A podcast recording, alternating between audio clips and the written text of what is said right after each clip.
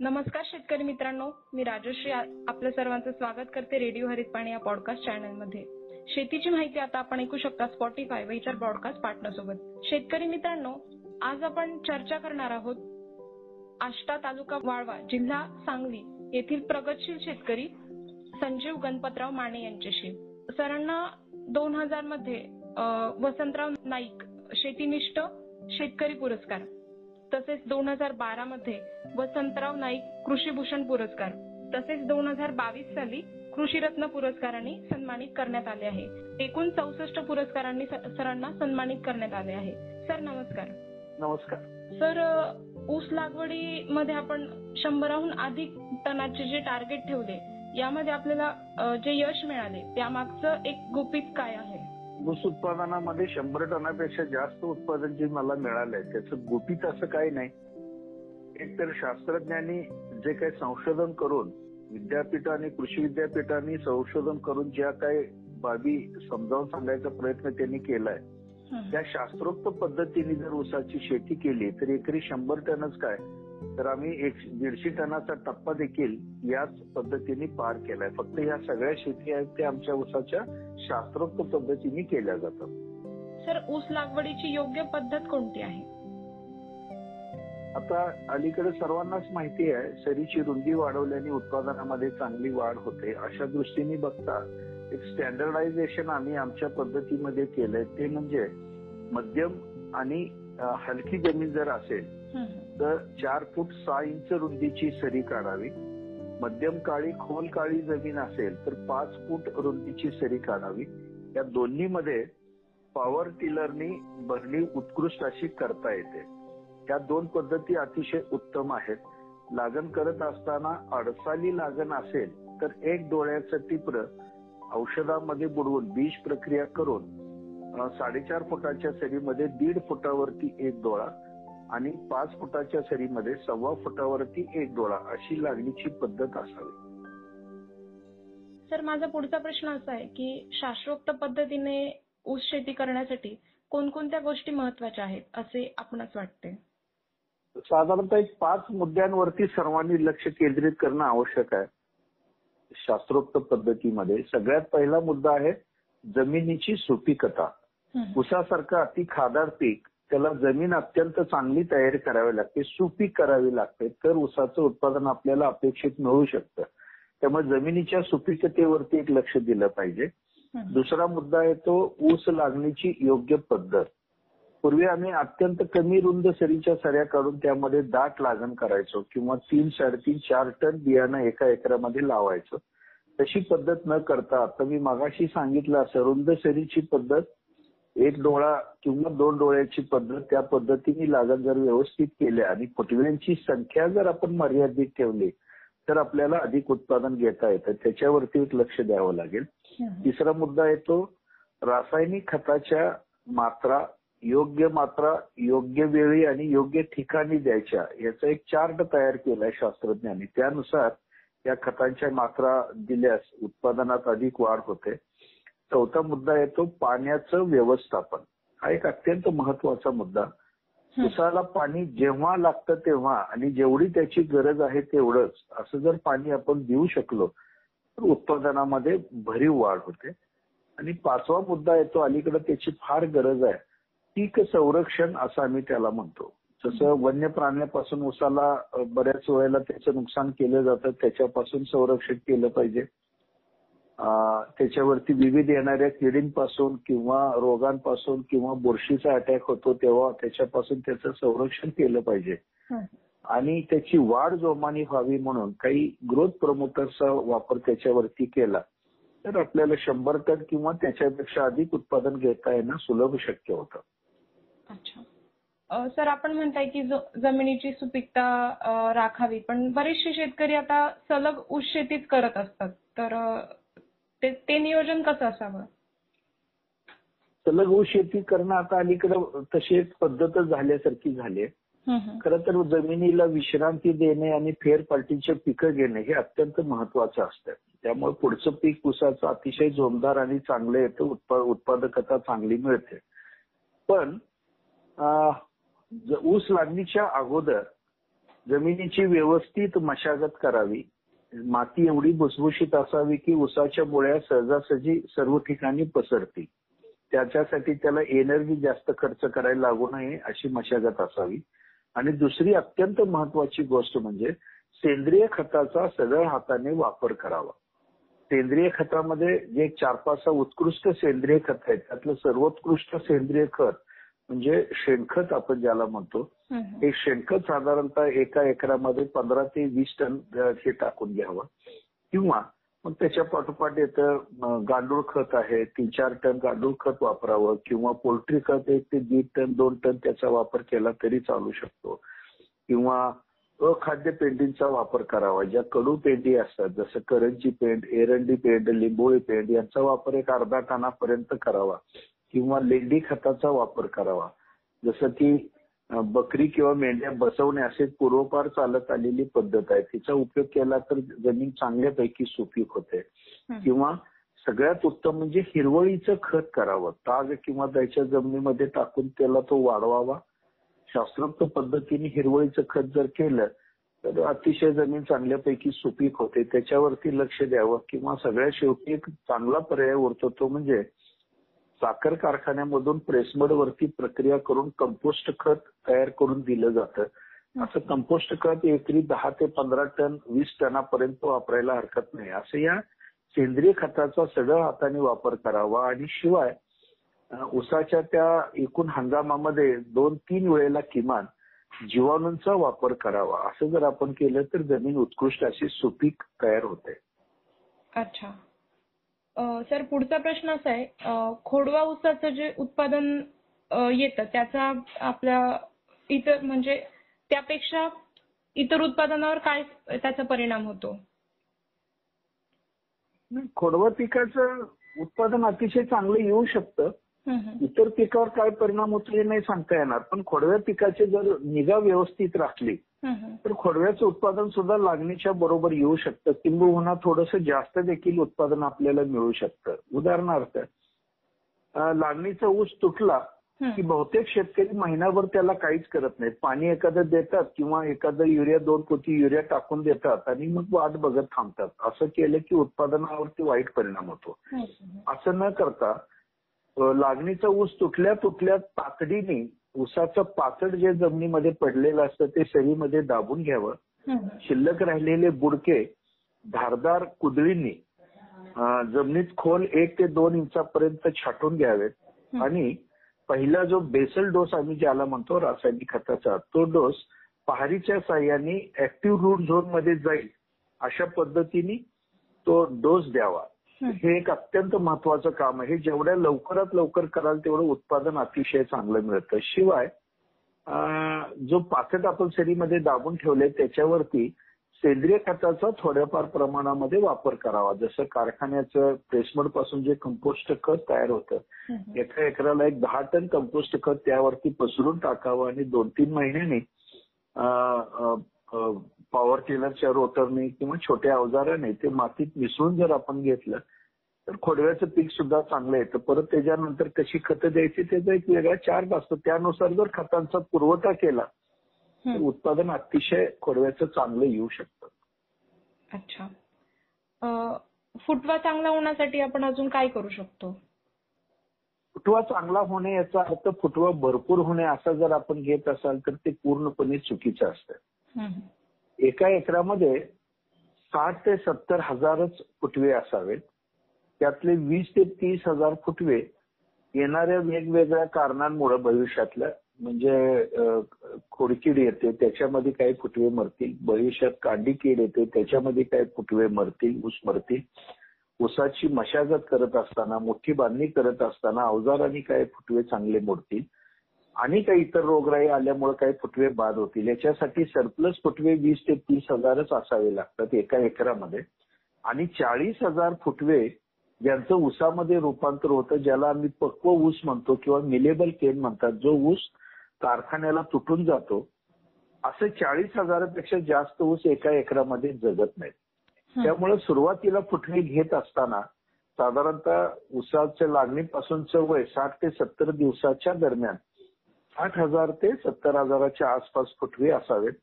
एवढे फुटवे जर येत नसतील तर त्याला खतांच्या मात्रा व्यवस्थित दिल्यात का? त्याच्या काही आळवणी वगैरे केल्यात का? याची काळजी घ्यावी लागते.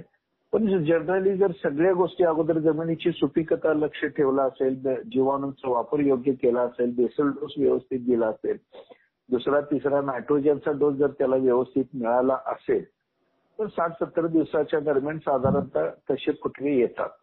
याच्यावरती लक्ष केंद्रित करणं अत्यंत आवश्यक आहे.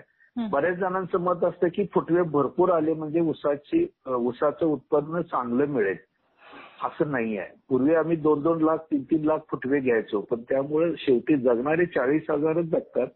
बाकीचे फुटवे बरेच दिवस जगून अन्न खाऊन मध्येच मरून जातात. ज्याच्यामुळे आपलं अन्न वाया खूप जातात दिलेले अन्नद्रव्य खूप वाया जातात.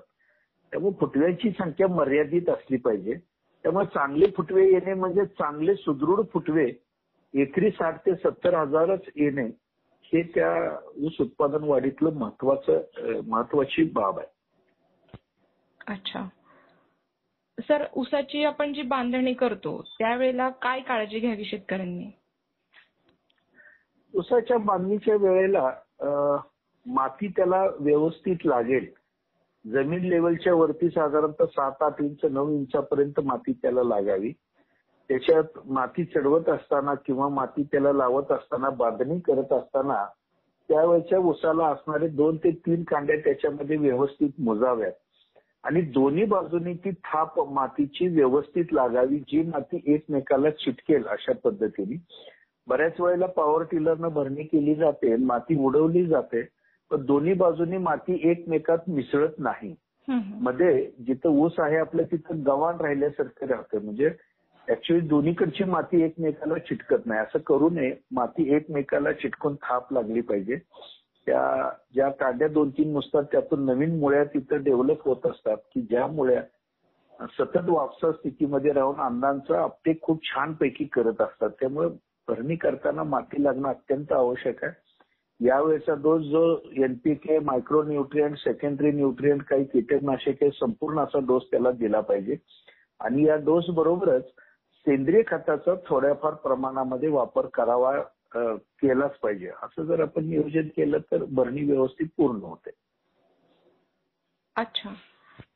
सर आपण तंत्रज्ञानाचा वापर कशा पद्धतीने करतात? मी आता पाच मुद्दे सांगितले. याच पद्धतीचं सगळं तंत्रज्ञान असतं हे पाच मुद्दे शास्त्रोक्त पद्धतीचे आहेत. त्यामुळे पाच मुद्द्यांवरतीच लक्ष केंद्रित केलं जातं. अच्छा. आणि सर फर्टिगेशन करताना शेतकऱ्यांनी काय काळजी घ्यायला हवी? फर्टिगेशनसाठी पूर्वी आम्ही चार किंवा पाच वेळेलाच फक्त खतं द्यायचो किंवा ऊसाची मोठी बांधणी झाली की खतं द्यायचो नाही. जीवाणूंचा वापर फारसा नसायचा पण आता तसं करून चालत नाही.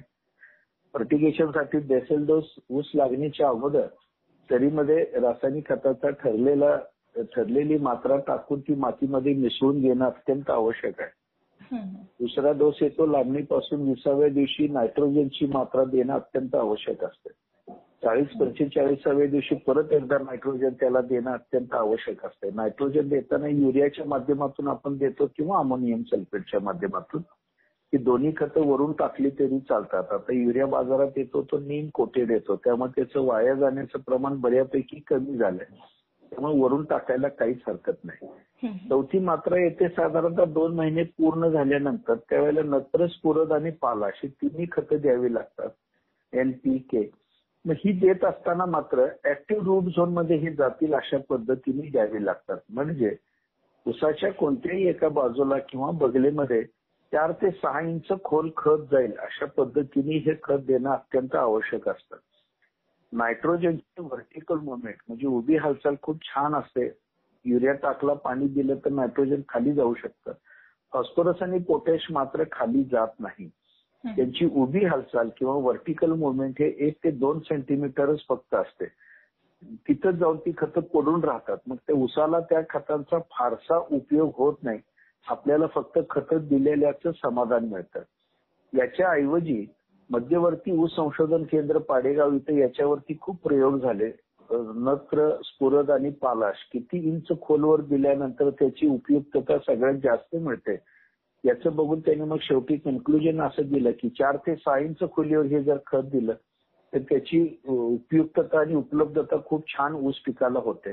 आणि मग हे द्यायचं कसं म्हणून पाडेगाववाल्यांनी मध्यवर्ती संशोधन केंद्र पाडेगाववाल्यांनी पहारीचा पहार तयार केली जी थोडीशी हलकी असेल पण चार ते सहा इंच खोलीवरती त्यांनी छिद्र पाडता येईल आणि त्याच्यामध्ये खतं घातली तर त्या पिकाला भरपूर मिळेल.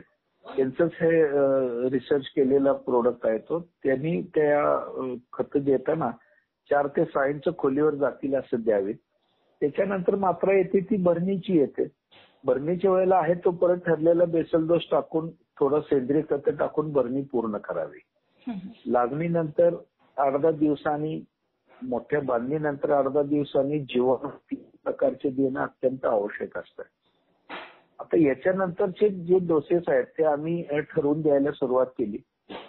तिथून थोडं प्रत्येक महिन्यातून एकदा थोडस नत्राची मात्रा आणि थोडी पोटॅशची मात्रा. प्रत्येक महिन्याला आम्ही थोडी थोडी देत राहतो. असं एक तीन महिन्यापर्यंत चार महिन्यापर्यंत नत्र आणि पोटॅश देत राहतो जेणेकरून नत्रामुळे पेरांची लांबी वाढत राहील आणि पोटॅशच्या अल्पमात्रेमुळे रिकव्हरी त्याची वाढत राहील न कळत जाडी वाढेल.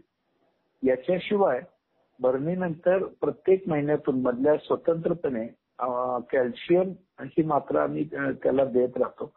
कॅल्शियमची गरज त्यावेळेला त्याला खूप असते. त्यामुळे कॅल्शियम पण त्याला देत राहतो. अशा पद्धतीने आमचं खताचं नियोजन असतं. अच्छा. सर ऊस उत्पादन वाढीच्या तंत्रज्ञानाचा जो प्रसार असतो त्यासाठी आपण शिंदेमळा शेतकरी विकास मंचाची स्थापना केली.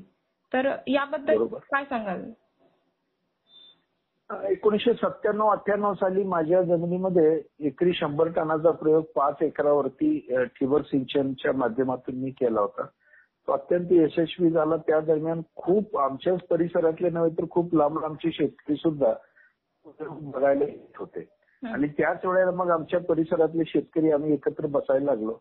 आणि एकत्र बसता बसता मग दररोजच बसून सगळ्यांच्याच वेळ मग थोडंशे अडचणीचं व्हायला लागलं म्हणून दर महिन्याच्या दुसऱ्या आणि चौथ्या रविवारी आम्ही एकत्र बसायचं ठरवलं. आणि प्रत्येक वेळेला तज्ज्ञ मंडळींना बोलून त्यांच्याकडून मार्गदर्शन घ्यायला आम्ही सुरुवात केली. असे चौसष्ट चर्चासत्र आम्ही सलगपणे त्या दरम्यान तयार केली. की ज्याच्यातून विविध तज्ज्ञांच्याकडून आमच्या सर्व शेतकरी बांधवांना त्याचा उपयोग झाला. आणि पाचशे पन्नास त्या वेळेला सभासद होते त्याच वेळेला मी माझी शेती शिंदेमळ्यात आहे. मी शिंदे मळ्यात राहायला असतो. त्यामुळे त्याचं नामकरण त्यावेळेला शिंदेमळा शेतकरी विकास मंच असं झालं. दोन हजार चौदा मध्ये व्हॉट्सअपचा सुरू झालं. त्यावेळेला व्हॉट्सअप कसं वापरायचं? आणि दोन हजार दोन हजार चौदा मध्ये व्हॉट्सअपचा ग्रुप तयार झाला. त्या ग्रुपचं नामकरण करताना मार्गदर्शक गुरु डॉक्टर बाळकृष्ण जमदंगे सरांनी शिंदेमाळा शेतकरी विकास मंच आहेच म्हणाले पण त्याला ऊस संजीवनी असं नाव द्या म्हणाले कारण बऱ्याच शेतकऱ्यांना आपण त्या ऊस पिकामध्ये संजीवनी करतो आहोत आणि गेली अनेक वर्ष करतो त्यामुळे ऊस संजीवनी असं नामकरण झालं. तर तो दोनशे छप्पनचे एकशे सव्वीस ग्रुप आता चालू आहे. जवळपास सत्तावीस हजार शेतकऱ्यांना दररोज याच्या माध्यमातून माहिती मिळत राहते. ज्यांना पर्सनल बोलायचं आहे त्यांचे वैयक्तिक फोन येतात. दिवसभरामध्ये आलेले फोनना उत्तर दिलं जातं. मी कुठं गडबडीत असेल लेक्चरमध्ये असेल तर परत त्यावेळेला फोन न उचलता नंतर त्यांच्याशी फोनवर चर्चा करून काय अडचण आहे त्याची माहिती पुरवली जाते. शिवाय ऊस संजीवनी म्हणून फेसबुकला पण एक आमचं पेज आहे त्याच्यावरती पण काम चालू असतं.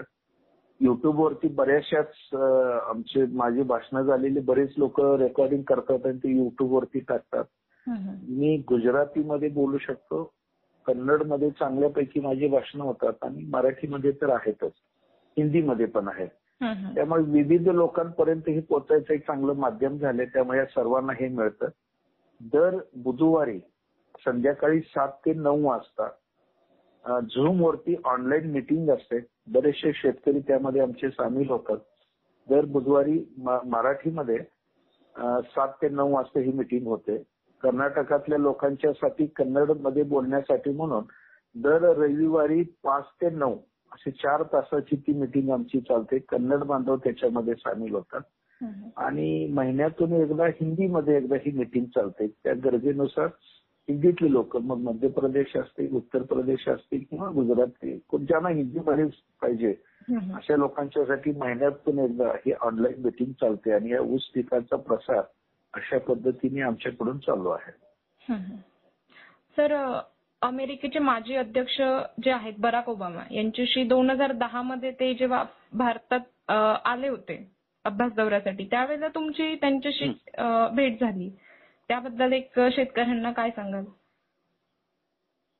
दोन हजार दहा मध्ये अ, त्यावेळेचे आदरणीय बराक ओबामाजी अमेरिकेचे राष्ट्राध्यक्ष मुंबईमध्ये आले होते. सेंट जेवियर्स कॉलेजवरती विद्यार्थ्यांच्या बरोबर एक तासाची त्यांची बैठक होती मिटिंग होती. आणि त्याच दरम्यान त्याच कॉलेजच्या एका एरियामध्ये महाराष्ट्रातली आणि भारतातली शेती कशी असते ते त्यांना जाणून घ्यायचं होतं. त्याच्यासाठी एक छोटी प्रदर्शनी तिथं आयोजित केलेली होती. जेणेकरून भारतामध्ये काय काय तंत्रज्ञान वापरलं जातं हे त्यांना दाखवायचं होतं. त्या प्रदर्शनीमध्ये जैन इरिगेशन सिस्टीमचे एक स्टॉल होता. महाराष्ट्रात आता येत आहेत तर ऊस पिकाची माहिती त्यांना देणं सगळ्यांना आवश्यक वाटत होतं की कारण महाराष्ट्राचं एक गौरवशाली पीक म्हणजे ऊस पण आहे. हो. ऊसाची माहिती सांगायला एखाद्या तज्ज्ञांना बोलवावं का अशी चर्चा झालेली असावी. तज्ज्ञांना बोलवण्यापेक्षा एखादा शेतकऱ्याला बोलवलं तर ते चांगल्यापैकी माहिती सांगू शकतील. असा एखादा शेतकरी निवडावा अशी चर्चा झाली असावी. आणि माझी त्यावेळेला निवड झाली आणि जैन इरिगेशनच्या स्टॉलवरती मला उभं राहायची संधी मिळाली. बराक ओबामा प्रत्येक स्टॉलला भेटी देत असत देत आले. आमच्या स्टॉलवरती आल्यानंतर माझी त्यांना ओळख करून दिली. की वीस टन उत्पादन घेणारा हा शेतकरी उसाळ्यामध्ये आता एकशे वीस टनापर्यंत तो पोहोचला अशी ओळख करून दिली आणि मग ऊस पिकाच्या संदर्भात त्यांच्याबरोबर सहा सात मिनिटं चर्चा करता आली. खूप त्यांना ते आवडलं. खूप अभिनंदन त्यांनी केलं. आणि नंतर मग जाताना त्यांनी अमेरिकेला येण्याचं आमंत्रण देखील दिलं. अशी त्यावेळेची ती मुलाखत. एवढ्या मोठ्या व्यक्तीसंग बोलण्याची संधी ह्या केवळ ऊस पिकामुळे मिळाली याचा मला खूप आनंद आहे. सर विविध ज्या संस्था आहेत त्यांच्या पण तज्ज्ञ सल्लागार म्हणून आपण आज कार्यरत आहात. तर एकूण आपला अनुभव काय आहे यामध्ये? अं, विविध संस्थांबरोबर आहेच आहे. जिथं ऊस पीक या संदर्भात चर्चा असेल तिथं मी शंभर टक्के माझ्याकडचं ज्ञान तिथे द्यायचा प्रयत्न करतो. गेली बारा वर्ष मी डेक्कन शुगर टेक्नॉलॉजिस्ट असोसिएशन जी पुण्यामध्ये टेक्नॉलॉजीचे एक असोसिएशन आहे सदुसष्ट वर्ष ज्याला पूर्ण झाले. अशा या संस्थेमध्ये गेली बारा वर्ष मी संचालक म्हणून काम करतोय डायरेक्टर आहे. तांत्रिक माहिती तिथं खूप असते म्हणजे कारखाने कसे सुस्थितीत चालतील याच्यासाठीचं एक सेक्शन आहे.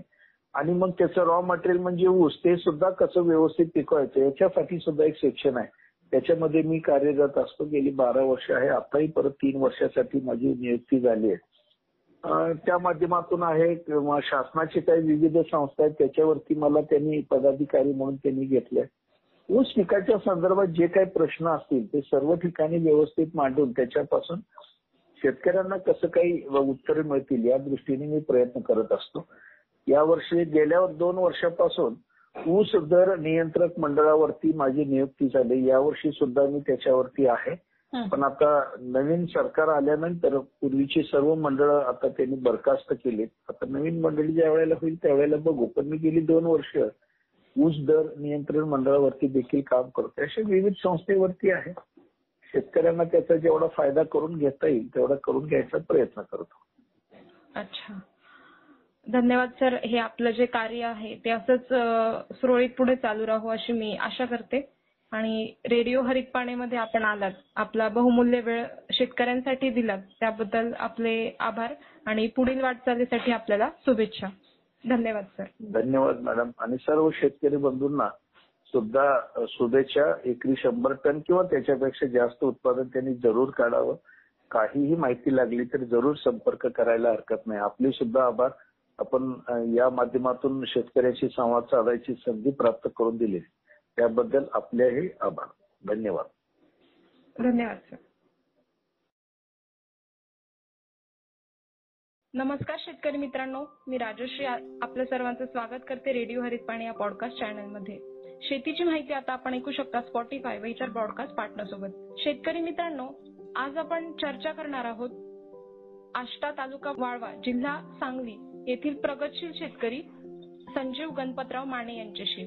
सरांना दोन हजारमध्ये वसंतराव नाईक शेतीनिष्ठ शेतकरी पुरस्कार. तसेच दोन हजार बारा मध्ये वसंतराव नाईक कृषीभूषण पुरस्कार. तसेच दोन हजार बावीस साली कृषीरत्न पुरस्कारांनी सन्मानित करण्यात आले आहे. एकूण चौसष्ट पुरस्कारांनी सरांना सन्मानित करण्यात आले आहे. सर नमस्कार. नमस्कार. सर ऊस लागवडीमध्ये आपण शंभराहून अधिक टनाचे जे टार्गेट ठेवले यामध्ये आपल्याला जे यश मिळाले त्यामागचं एक गुपित काय आहे? ऊस उत्पादनामध्ये शंभर टनापेक्षा जास्त उत्पादन जे मला मिळालंय त्याचं गुपित असं काही नाही. एकतर शास्त्रज्ञांनी जे काही संशोधन करून विद्यापीठ आणि कृषी विद्यापीठांनी संशोधन करून ज्या काही बाबी समजावून सांगायचा प्रयत्न त्यांनी केलाय त्या शास्त्रोक्त पद्धतीने जर ऊसाची शेती केली तर एकरी शंभर टनच काय? तर आम्ही एक दीडशे टनाचा टप्पा देखील याच पद्धतीने पार केलाय. फक्त ह्या सगळ्या शेती आहेत त्या आमच्या ऊसाच्या शास्त्रोक्त पद्धतीने केल्या जातात. सर ऊस लागवडीची योग्य पद्धत कोणती आहे?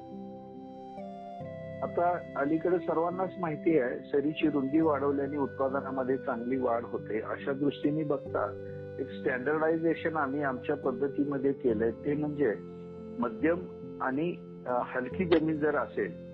तर चार फूट सहा इंच रुंदीची सरी काढावी. मध्यम काळी खोल काळी जमीन असेल तर पाच फूट रुंदीची सरी काढावी.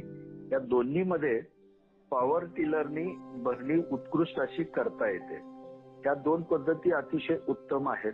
लागण करत असताना अडसाली लागण असेल तर एक डोळ्याचं टिपर औषधामध्ये बुडवून बीज प्रक्रिया करून साडेचार फुटाच्या सरीमध्ये दीड फुटावरती एक डोळा आणि पाच फुटाच्या सरीमध्ये सव्वा फुटावरती एक डोळा अशी लागणीची पद्धत असावी. सर माझा पुढचा प्रश्न असा आहे की शास्त्रोक्त पद्धतीने ऊस शेती करण्यासाठी कोणकोणत्या गोष्टी महत्त्वाच्या आहेत असे आपणास वाटते? साधारणतः एक पाच मुद्द्यांवरती सर्वांनी लक्ष केंद्रित करणं आवश्यक आहे. शास्त्रोक्त पद्धतीमध्ये सगळ्यात पहिला मुद्दा आहे जमिनीची सुपीकता. ऊसासारखं अति खादाड पीक त्याला जमीन अत्यंत चांगली तयारी करावी लागते सुपीक करावी लागते तर ऊसाचं उत्पादन आपल्याला अपेक्षित मिळू शकतं. त्यामुळे जमिनीच्या सुपीकतेवरती एक लक्ष दिलं पाहिजे. दुसरा मुद्दा आहे तो ऊस लागणीची योग्य पद्धत. पूर्वी आम्ही अत्यंत कमी रुंद सरीच्या सऱ्या काढून त्यामध्ये दाट लागण करायचो किंवा तीन साडेतीन चार टन बियाणं एका एकरामध्ये लावायचो.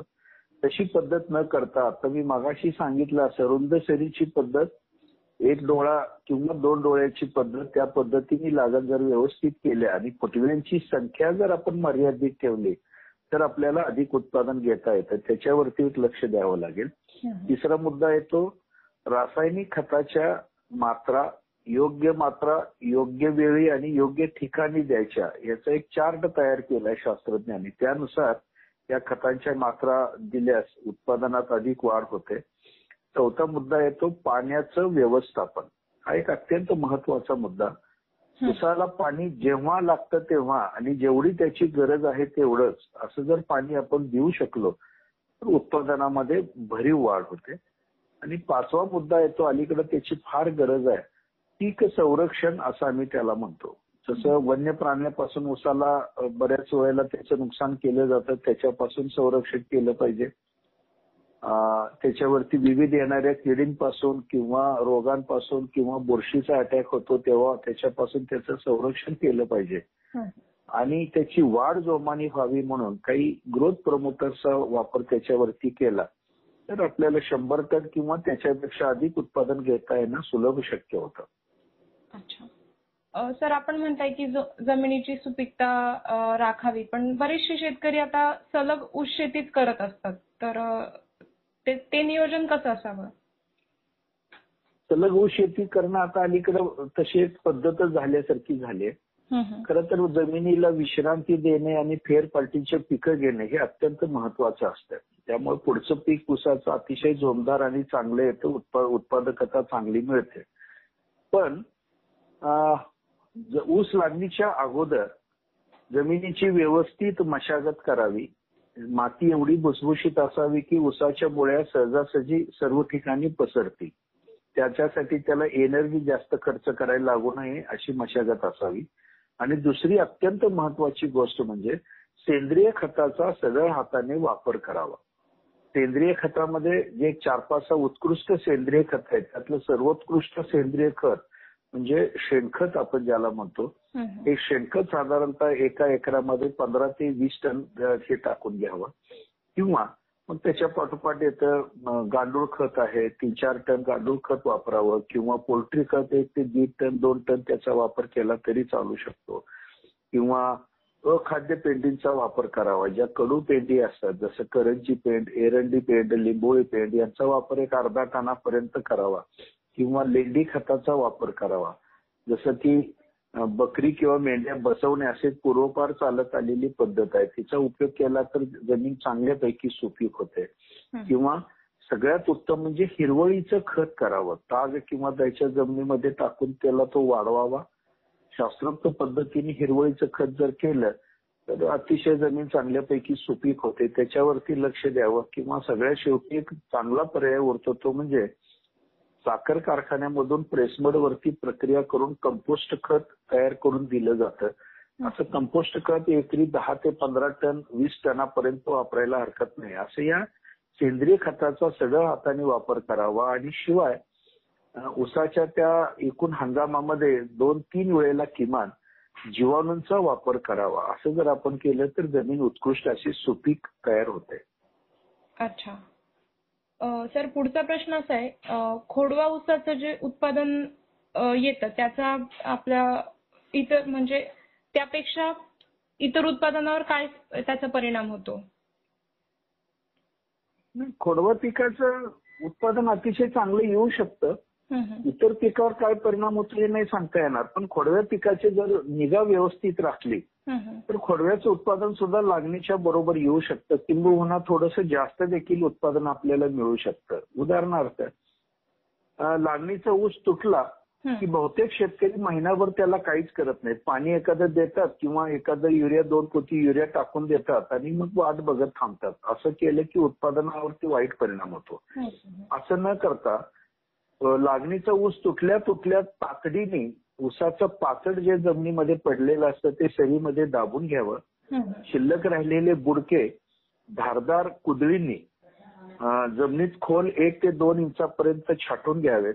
आणि पहिला जो बेसल डोस आम्ही ज्याला म्हणतो रासायनिक खताचा तो डोस पहारीच्या साह्याने ऍक्टिव्ह रूट झोनमध्ये जाईल अशा पद्धतीने तो डोस द्यावा हं. एक अत्यंत महत्वाचं काम आहे हे जेवढ्या लवकरात लवकर कराल तेवढं उत्पादन अतिशय चांगलं मिळतं शिवाय जो पाकट आपण सरीमध्ये दाबून ठेवले त्याच्यावरती सेंद्रिय खताचा थोड्याफार प्रमाणामध्ये वापर करावा जसं कारखान्याचं प्रेसमडपासून जे कंपोस्ट खत तयार होतं. एका एकराला एक दहा टन कंपोस्ट खत त्यावरती पसरून टाकावं आणि दोन तीन महिन्यांनी पॉवर टिलरच्या रोटरने किंवा छोट्या अवजाराने ते मातीत मिसळून जर आपण घेतलं तर खोडव्याचं पीक सुद्धा चांगलं येतं. परत त्याच्यानंतर कशी खतं द्यायची त्याचा एक वेगळा चार्ट असतो. त्यानुसार जर खतांचा पुरवठा केला तर. उत्पादन अतिशय खोडव्याचं चांगलं येऊ शकतं. अच्छा. फुटवा चांगला होण्यासाठी आपण अजून काय करू शकतो? फुटवा चांगला होणे याचा अर्थ फुटवा भरपूर होणे असा जर आपण घेत असाल तर ते पूर्णपणे चुकीचं असतं. एका एकरामध्ये साठ ते सत्तर हजारच फुटवे असावेत. त्यातले वीस ते तीस हजार फुटवे येणाऱ्या वेगवेगळ्या कारणांमुळे भविष्यातल्या म्हणजे खोडकीड येते त्याच्यामध्ये काही फुटवे मरतील. भविष्यात कांडी कीड येते त्याच्यामध्ये काही फुटवे मरतील ऊस मरतील. ऊसाची मशागत करत असताना मोठी बांधणी करत असताना अवजारांनी काही फुटवे चांगले मोडतील. आणि काही इतर रोगराई आल्यामुळे काही फुटवे बाद होतील. याच्यासाठी सरप्लस फुटवे वीस ते तीस हजारच असावे लागतात एका एकरामध्ये.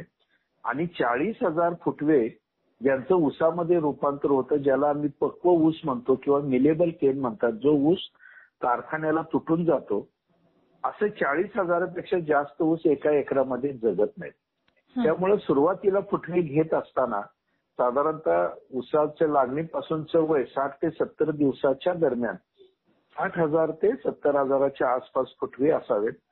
एवढे फुटवे जर येत नसतील तर त्याला खतांच्या मात्रा व्यवस्थित दिल्यात का? त्याच्या काही आळवणी वगैरे केल्यात का? त्याची काळजी घ्यावी लागते. पण जनरली जर सगळ्या गोष्टी अगोदर जमिनीची सुपीकता लक्ष ठेवला असेल जीवाणूंचा वापर योग्य केला असेल बेसल डोस व्यवस्थित दिला असेल दुसरा तिसरा नायट्रोजनचा डोस जर त्याला व्यवस्थित मिळाला असेल तर साठ सत्तर दिवसाच्या दरम्यान साधारणतः तसे फुटवे येतात. याच्यावरती लक्ष केंद्रित करणं अत्यंत आवश्यक आहे. बऱ्याच जणांचं मत असतं की फुटवे भरपूर आले म्हणजे ऊसाची अ, ऊसाचं उत्पन्न चांगलं मिळेल. असं नाही आहे. पूर्वी आम्ही दोन दोन लाख तीन तीन लाख फुटवे घ्यायचो. पण त्यामुळे शेवटी जगणारे चाळीस हजारच जगतात. बाकीचे फुटवे बरेच दिवस जगून अन्न खाऊन मध्येच मरून जातात. ज्याच्यामुळे आपलं अन्न वाया खूप जातं. दिलेले अन्नद्रव्य खूप वाया जातात. त्यामुळे फुटव्यांची संख्या मर्यादित असली पाहिजे. त्यामुळे चांगले फुटवे येणे म्हणजे चांगले सुदृढ फुटवे एकरी साठ ते सत्तर हजारच येणे हे त्या ऊस उत्पादन वाढीतलं महत्वाचं महत्वाची बाब आहे. अच्छा. सर ऊसाची आपण जी बांधणी करतो त्यावेळेला काय काळजी घ्यावी शेतकऱ्यांनी? ऊसाच्या बांधणीच्या वेळेला माती त्याला व्यवस्थित लागेल. जमीन लेवलच्या वरती साधारणतः सात आठ इंच नऊ इंचापर्यंत माती त्याला लागावी. त्याच्यात माती चढवत असताना किंवा माती त्याला लावत असताना बांधणी करत असताना त्यावेळेच्या उसाला असणारे दोन ते तीन कांड्या त्याच्यामध्ये व्यवस्थित मोजाव्यात. आणि दोन्ही बाजूनी ती थाप मातीची व्यवस्थित लागावी जी माती एकमेकाला चिटकेल अशा पद्धतीने. बऱ्याच वेळेला पॉवर टिलरनं भरणी केली जाते माती उडवली जाते. दोन्ही बाजूनी माती एकमेकात मिसळत नाही. मध्ये जिथं ऊस आहे आपलं तिथं गव्हाण राहिल्यासारखं राहतं. म्हणजे ऍक्च्युली दोन्हीकडची माती एकमेकाला चिटकत नाही. असं करू नये. माती एकमेकाला चिटकून थाप लागली पाहिजे. त्या ज्या कांड्या दोन तीन नुसतात त्यातून नवीन मुळ्या तिथं डेव्हलप होत असतात की ज्या मुळ्या सतत वापसा स्थितीमध्ये राहून अन्नांचा अपटेक खूप छानपैकी करत असतात. त्यामुळे भरणी करताना माती लागणं अत्यंत आवश्यक आहे. यावेळेचा डोस जो NPK micro nutrient secondary nutrient काही कीटकनाशके संपूर्ण असा डोस त्याला दिला पाहिजे. आणि या डोस बरोबरच सेंद्रिय खताचा थोड्याफार प्रमाणामध्ये वापर करावा केलाच पाहिजे. असं जर आपण नियोजन केलं तर भरणी व्यवस्थित पूर्ण होते. अच्छा. सर आपण तंत्रज्ञानाचा वापर कशा पद्धतीने करतात? मी आता पाच मुद्दे सांगितले. याच पद्धतीचं सगळं तंत्रज्ञान असतं हे पाच मुद्दे शास्त्रोक्त पद्धतीचे आहेत. त्यामुळे पाच मुद्द्यांवरतीच लक्ष केंद्रित केलं जातं. अच्छा.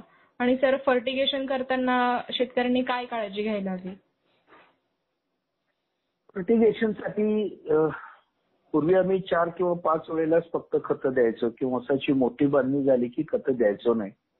जीवाणूंचा वापर फारसा नसायचा पण आता तसं करून चालत नाही.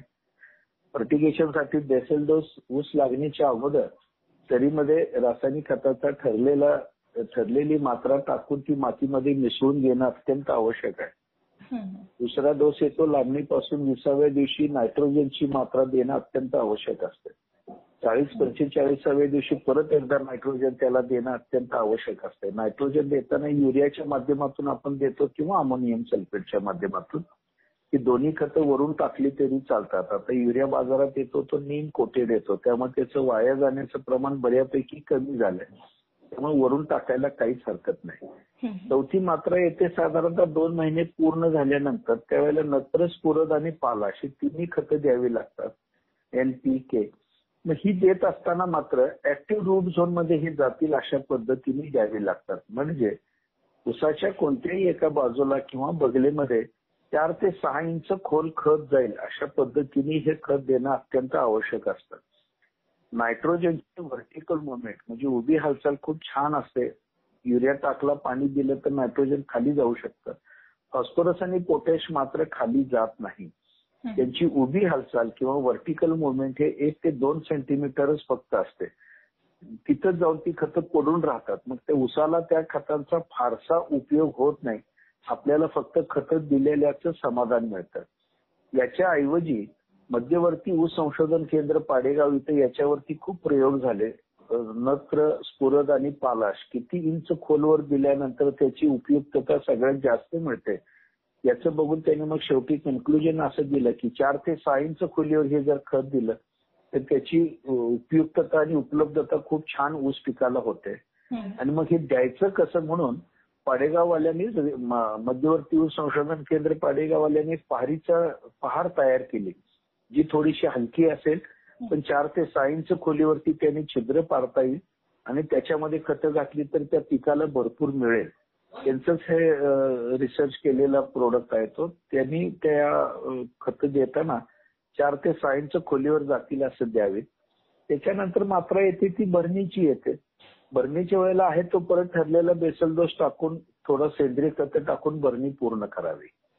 लागणीनंतर अर्धा दिवसांनी मोठ्या बांधणीनंतर अर्धा दिवसांनी जीवन प्रकारचे देणं अत्यंत आवश्यक असतं आता याच्यानंतरचे जे डोसेस आहेत ते आम्ही ठरवून द्यायला सुरुवात केली. तिथून थोडं प्रत्येक महिन्यातून एकदा थोडस नत्राची मात्रा आणि थोडी पोटॅशची मात्रा. प्रत्येक महिन्याला आम्ही थोडी थोडी देत राहतो. असं एक तीन महिन्यापर्यंत चार महिन्यापर्यंत नत्र आणि पोटॅश देत राहतो जेणेकरून नत्रामुळे पेरांची लांबी वाढत राहील आणि पोटॅशच्या अल्पमात्रेमुळे रिकव्हरी त्याची वाढत राहील न कळत जाडी वाढेल. याच्याशिवाय भरणीनंतर प्रत्येक महिन्यातून मधल्या स्वतंत्रपणे कॅल्शियम ही मात्रा आम्ही त्याला देत राहतो. कॅल्शियमची गरज त्यावेळेला त्याला खूप असते त्यामुळे कॅल्शियम पण त्याला देत राहतो. अशा पद्धतीने आमचं खताचं नियोजन असतं. अच्छा. सर ऊस उत्पादन वाढीच्या तंत्रज्ञानाचा जो प्रसार असतो त्यासाठी आपण शिंदेमळा शेतकरी विकास मंचाची स्थापना केली. तर याबद्दल. काय सांगाल?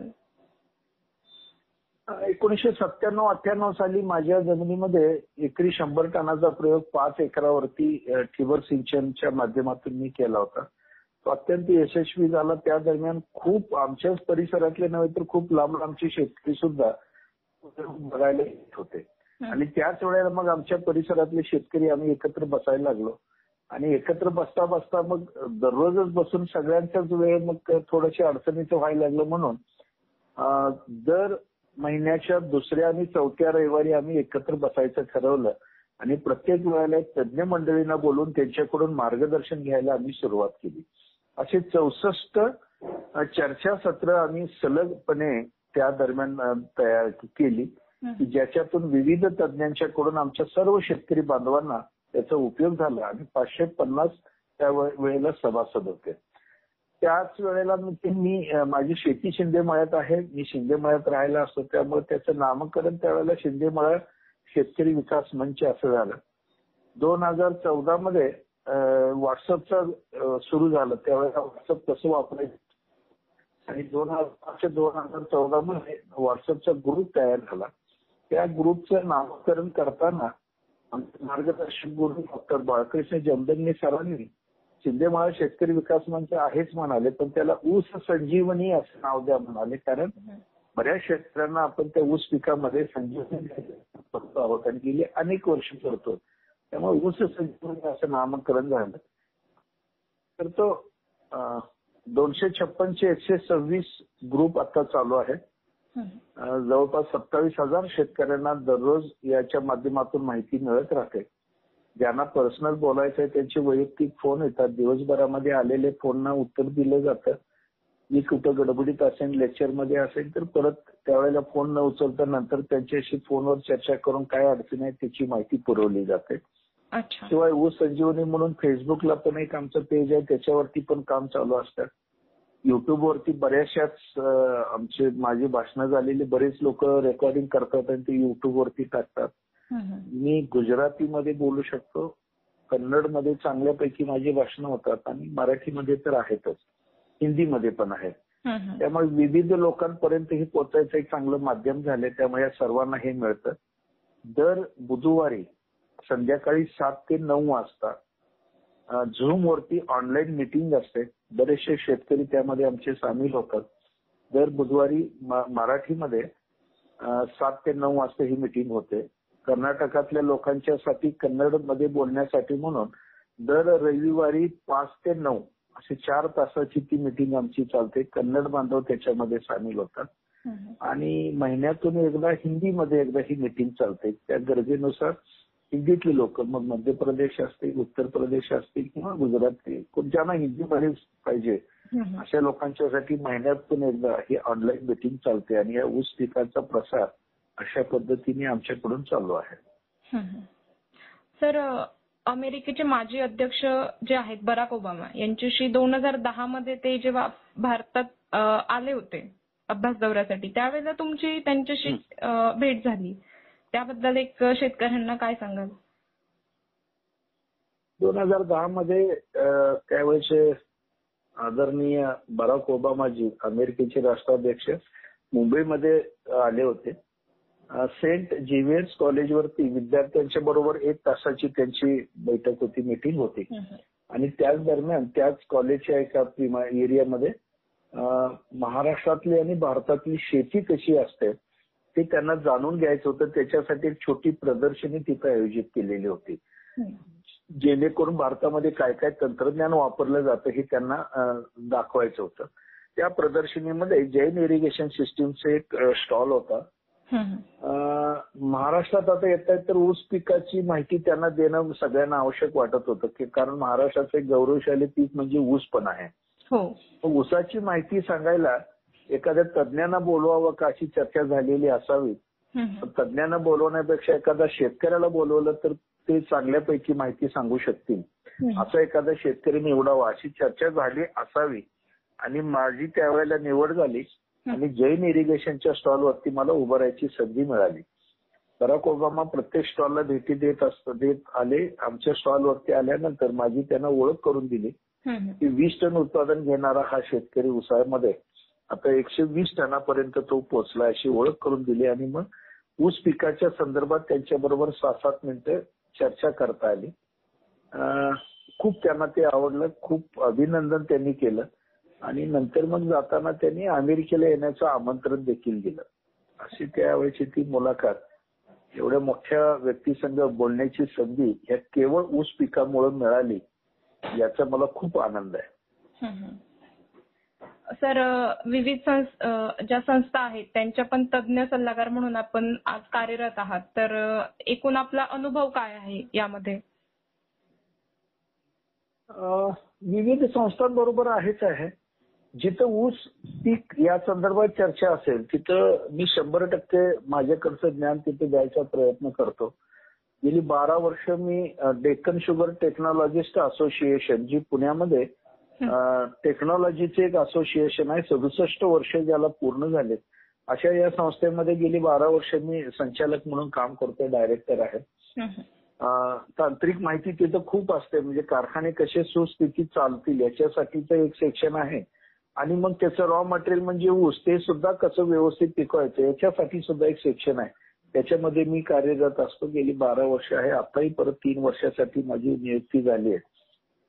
त्या माध्यमातून आहे किंवा शासनाचे काही विविध संस्था आहेत त्याच्यावरती मला त्यांनी पदाधिकारी म्हणून त्यांनी घेतले ऊस पिकाच्या संदर्भात जे काही प्रश्न असतील ते सर्व ठिकाणी व्यवस्थित मांडून त्याच्यापासून शेतकऱ्यांना कसं काही उत्तरे मिळतील या दृष्टीने मी प्रयत्न करत असतो. यावर्षी गेल्या दोन वर्षापासून ऊस दर नियंत्रक मंडळावरती माझी नियुक्ती झाली. यावर्षी सुद्धा मी त्याच्यावरती आहे. पण आता नवीन सरकार आल्यानंतर पूर्वीची सर्व मंडळ आता त्यांनी बरखास्त केली आता नवीन मंडळी ज्या वेळेला होईल त्यावेळेला बघू. पण मी गेली दोन वर्ष ऊस दर नियंत्रण मंडळावरती देखील काम करतोय. अशा विविध संस्थेवरती आहे. शेतकऱ्यांना त्याचा जेवढा फायदा करून घेता येईल तेवढा करून घ्यायचा प्रयत्न करतो. अच्छा.